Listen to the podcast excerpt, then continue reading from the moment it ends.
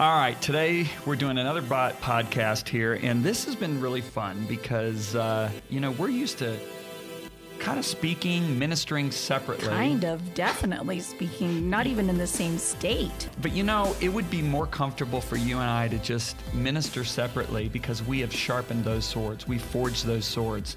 And, I remember when I first started preaching by myself on a platform, it was hard. And I think now what we're doing here, Lisa, is learning how to minister together on these podcasts. I'm really liking it, but it is hard because we're forging a new sword. There's a lot of faces and body language you guys are missing. Yeah.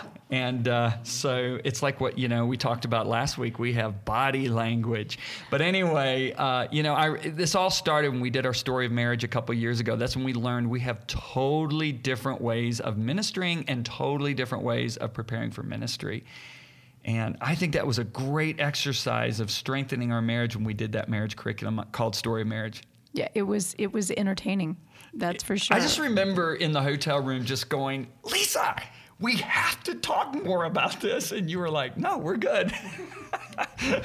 And but it ended up being a lot of fun. I do think I provided the majority of the content for the book at the end of the day. All right, so what are we doing? All right, that's okay. How long have we been married? We were talking about hearing from God. We've been married 33 years. And it's been 33 amazing years, babe. That's awesome. Here's looking at you. We were talking about hearing from God, Mr. John Bevere. Let's focus. I got to get back, and my heart was going putter, putter, putter, or whatever. I don't believe it. You don't believe it? No. Okay, you're gorgeous. Anyway, we're talking about hearing from God, and we just felt like we didn't really sufficiently cover it last week. So why don't you review what we talked about last week real quick? Well, we talked about definitely that God, wants to speak to you. Yes. And he wants to speak to you more than you want to hear from him. So that needs to be settled in your heart, or else you're going to come in doubt. And we need to come in faith. We need to come into the presence of God, believing that if we ask, he will answer. If we draw near, he will draw near. Can I give a scripture on that? Sure. Hebrews 11 says this, without faith, it's impossible to please God. And, so here's the thing. I don't know about you guys out there, but I want to please God. I think everybody, they wouldn't want to listen to our podcast if they didn't want to please God. That's right. Unless they actually just were listening to because they wanted to criticize us, but still. Which, that's easy to do. Yeah. We'll give them lots of material. Yeah, we can give them lots of material. But without faith, it's impossible to please God. Would you please think about that when you enter into your prayer closet, when you are walking with God and literally communing with him? You can't do it without faith. Yeah. So there, and also that creates a capacity. Faith is the substance of things hoped for. So if your hope is to hear from God, then you have to have a capacity to hear from God, and really just making room for that by faith, and making room in our lives for that. Whether that is journaling, whether that is reading the Word, whether that is being silent. I think a lot of times people think prayer is just talking, and you and I have learned over the course of the years that we can talk all we want in the presence of God, but we're actually change when he actually speaks. So there needs to be a listening element to the presence of God. But one of the questions that we didn't feel like we got to address was, what do you do when God's silent? What do you do, John? How do you deal with that? Like, what if they're doing all of these things? They believe God wants to talk. They're reading their Bible. They're creating room for God to speak to them. What do you do when God is silent? What do you do, John? All right, I'm going to tell you what I do. I real quick examine myself. Paul said, examine yourself to see if you're in the faith. And what does that actually mean? If you're in the faith? Say, Lord, okay, let me bring it to an example of you and I. You and I are married, okay? If I act like a jerk, our marriage isn't over, but I have interrupted our fellowship. Okay, so our marriage is secure, but, I can't just come bouncing in and go, hey, baby, what's going on? You're gonna be giving me the silent treatment. So all of a sudden I'm like, what happened, babe? What? And then you tell me how I spoke to you sharply last night. And I'm like, oh my gosh, I'm so sorry. Please forgive me. And it immediately opens up our lines of communication again. If you look at the Bible says, your sins have separated you from God. It doesn't say it separated God from you. It says separated you from God. And we're not talking about the fact you're lost. You still have a very secure relationship, one that can never, ever be broken because it's secured in the covenant Jesus. But there's been an interruption in the fellowship. That's why the Bible says, if we confess our sins, He's faithful and just. So I real quick I look inside and I say, Holy Spirit, if there's any way that I've grieved you, please show me. Now, if he says nothing and there is nothing that comes up, I immediately throw that one out. And now I move towards the avenue of, okay, God, what are you saying to me in your silence? Because God speaks when he's silent. Mm-hmm. I believe... What would be some of the things God would say in a season of silence? He would be saying, what you're doing right now is what I told you to do. I'm very pleased. Keep doing it. Or he could be saying, what I told you to do, you never did. And you need to go back to the last thing I told you, because you still haven't done what I told you to do. That's so true. I've seen that in my life where I'm like, God, talk to me. And he's like, I told you something and I'm still waiting for that. Let's do this. And then we can start a conversation again. So I think there's two things. Sometimes it's just keep going, keep doing what you're doing. And sometimes it is also go back to the last thing I said to you. Have you done that? Have you done that? Have you done it all the way, right away, happy way? Have you done it to completion? So it goes back again, Lisa, to the difference between relationship and fellowship. And I want everybody to understand this because it breaks my heart, and I know it breaks God's heart, when people are constantly questioning their salvation. Mm-hmm. Okay? I don't question our marriage. Mm-hmm. I have really done some stupid things in our 33 years. Have. Okay. Right. And I didn't look at it like, oh my gosh, I'm not married. Our marriage is over. I'm not married anymore. But it has affected our ability to have heart-to-heart intimate fellowship.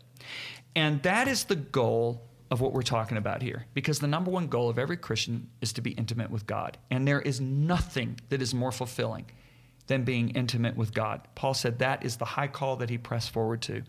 And so I don't want any of you out there even questioning your relationship with God. Am I saved? Am I not saved?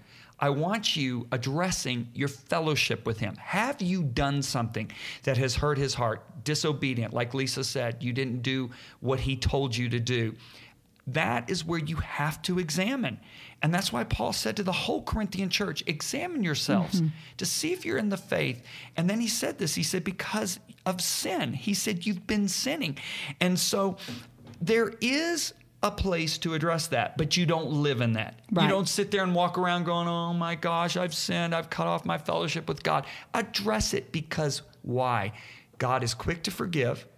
And if Jesus told Peter to forgive as our Father forgives us, Jesus told him to forgive 470 times, 7 times. That's 490 times. And in Luke's gospel, he said in a day, which means that forgiveness is to be inexhaustible, which means God's forgiveness towards us is inexhaustible. Mm-hmm. Mm-hmm. And I love what you said about, just believing that you can go confess it and it's taken care of. It doesn't have to be a long time. It says he is faithful and just. Yes. Sometimes we think, well, he's faithful, but it wouldn't be just. I didn't really earn it. Well, we can't earn it. It's just something that, we just have to believe that he's faithful and just to forgive us. So if there's a season of silence, sometimes it's because God is saying, hey, I'm with you. Just keep going. You're fine. Keep doing what I told you to do. And if there's a season, or if there's a season of silence, and that maybe there's been something in the background that you didn't do, then you can make that adjustment. You can repent, and you're right back on track. I love that the Bible says that you'll hear a voice behind you saying, this is the way of the Lord. That. Walk ye in it. Sometimes people, they just are waiting and waiting and waiting and waiting, and they don't make any moves, John, because they don't want to displease God. And so they're sitting there crouching, like, okay, God, talk to me. But God actually moves in our lives as we start moving. I have found that as I start walking, then maybe the area that was silence, as I start moving in a certain direction, he's like, or he's like, yes, this is the way, walk in it. So a lot of people actually just need to go into motion. They need to have some motion in their life that will also stop a season of silence. And that is so true. And that perfectly corresponds with what Job said. And this is the one other aspect. Yeah. One other aspect of silence that we have to address. And I can't remember who the great man of God was. He was, I think, in the 19th century, in the 1800s. But he said, one step of faith with God is worth more than 1,000 steps of feelings. And I know what he was saying because I want to read what Job said here. And this is, I wrote this in the beginning of Victory in the Wilderness, which was the very first book I wrote. But which I love. Job said this. He said, look, I go forward, but he, capital H, God is not there. And backward, but I cannot perceive him. Now listen to this. When he works on the left, hear the word, he works on the left hand. He's doing something. I cannot behold him. So he's doing something. I cannot see him, but he knows the way that I take. When he has tested me, I shall come forth as gold.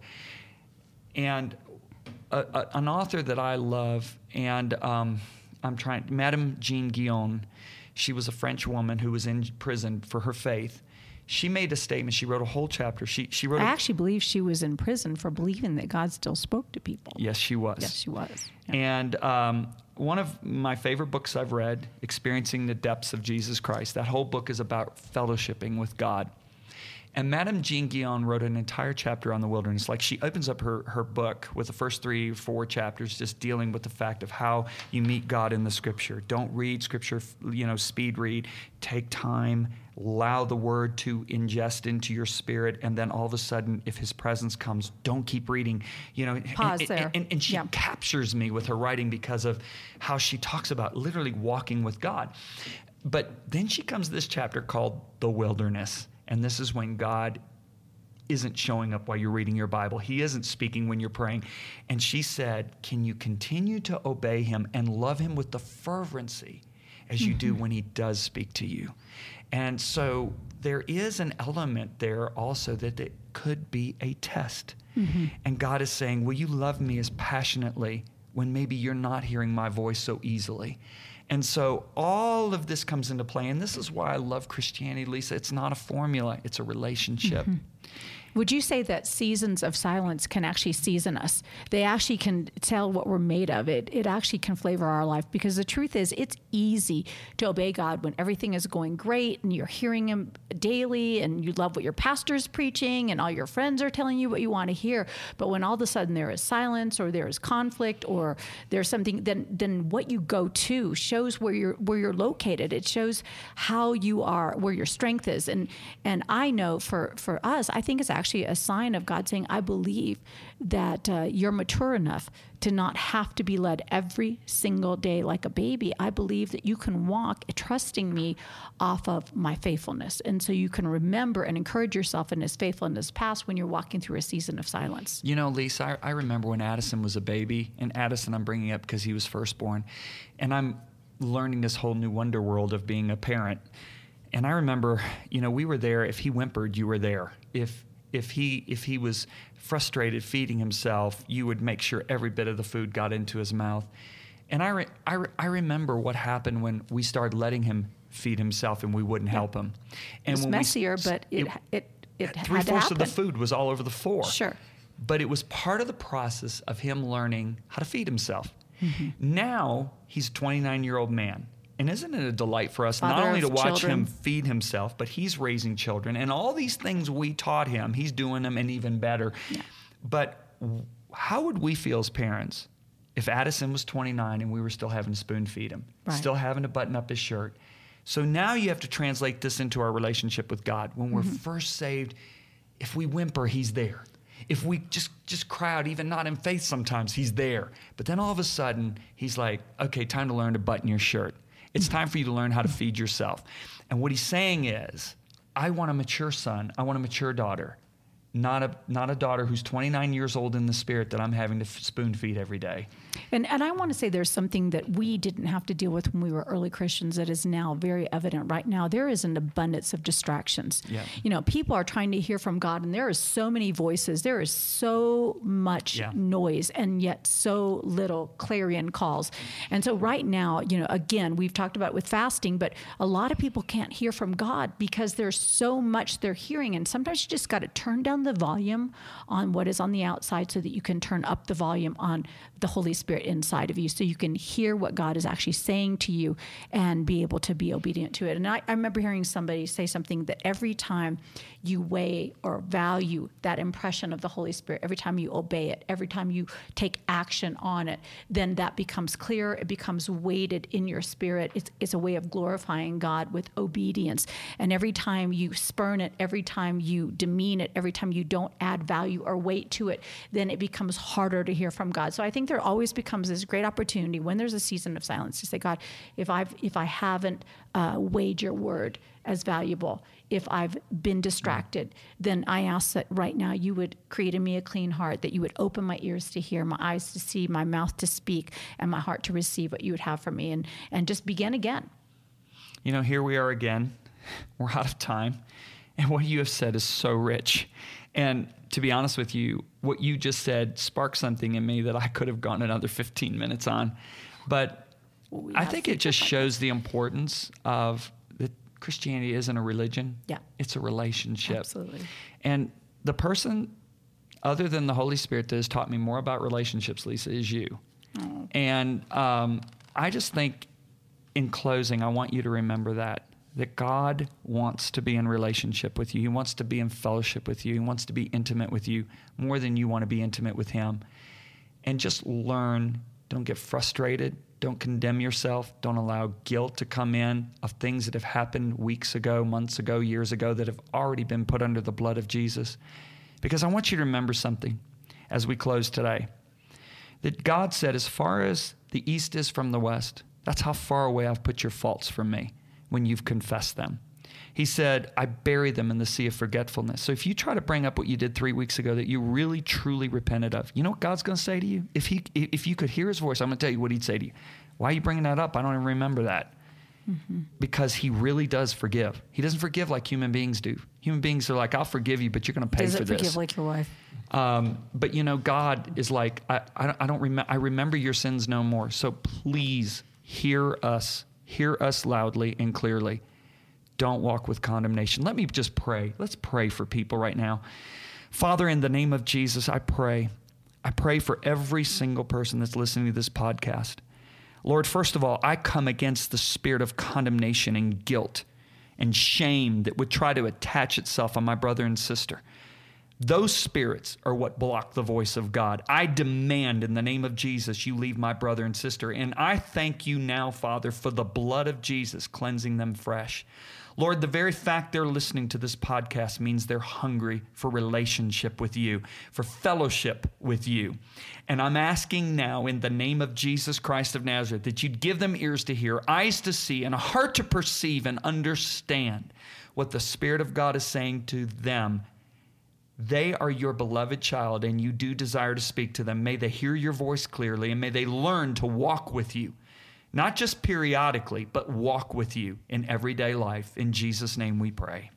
Amen. And Father, I just add to that they would be able to come boldly into your presence, not shamed, not condemned, not afraid, not questioning, but that a divine boldness would be on their lives, Father, that they could boldly come into your presence and that you would meet them there in Jesus' name. Amen. Thanks so much for joining us. We love doing this with you, and we look forward to being with you again in future podcasts.